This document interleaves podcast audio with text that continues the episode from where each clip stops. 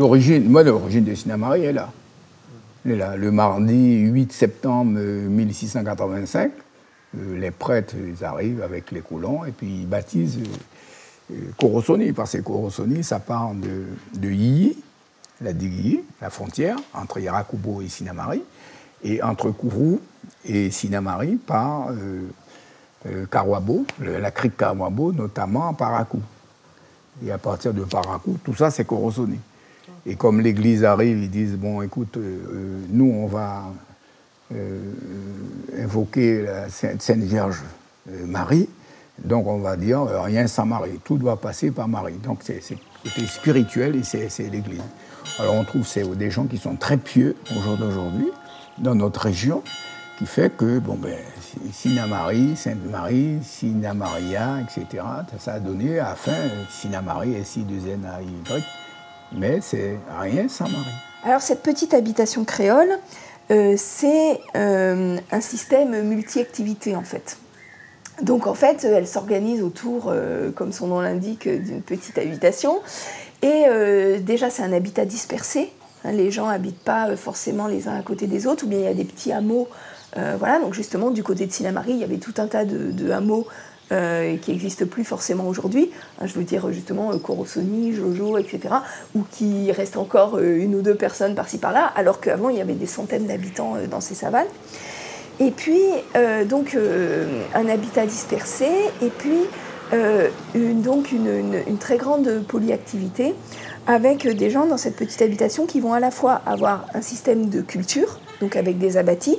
Les abattis, ils n'en ont pas qu'un, ils en ont plusieurs, et plusieurs dans plusieurs endroits différents. Donc, justement, ils vont avoir un abattis en forêt, un abattis en savane, un abattis un peu plus en direction de la mer, je ne sais pas, piste de lance ou autre, etc.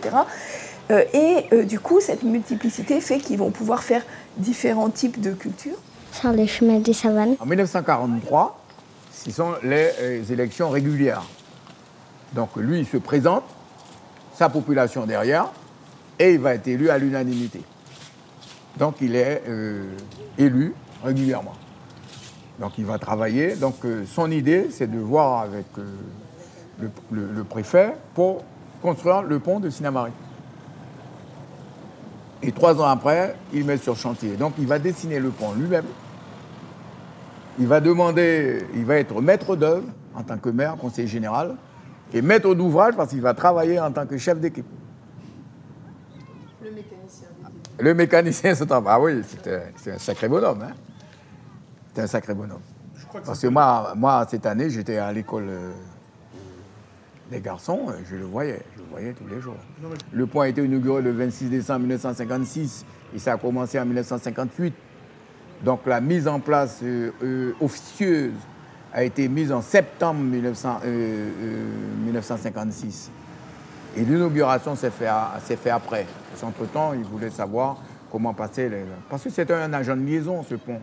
Le pont permettait aux familles de se rencontrer, de se voir nuit comme jour, euh, de, traverser. Parce qu'avant, il y avait un canot avec un chaland et puis il y avait des, horaires.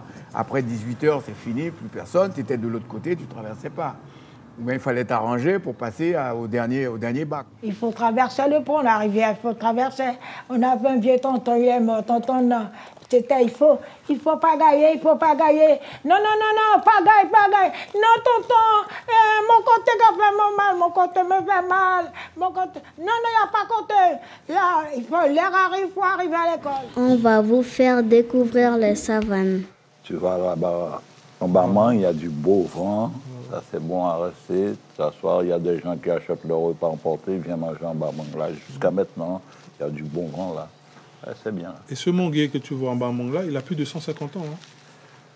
250, hein? Ah oui, je crois. Plus de, c'est ce que tu as dit. Plus de 150 ans. Plus de, parce que, oui, oui, il y avait ah plus, on les a coupés. Il y avait presque jusqu'au de la gendarmerie, il y avait, mais on les a coupés.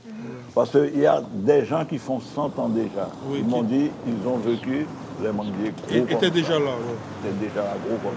Regardez là. Oui. D'amour à 80 ans, vous pouvez manger là.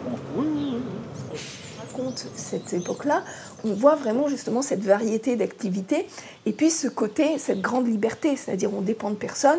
Tout d'un coup, tiens, on voit qu'il y a une opportunité de, pêche, euh, ah, ben, tac, on y va, une opportunité de chasse, tac, on y va, puis tac, on travaille à la bâtisse, on choisit son travail, on varie de travail assez souvent.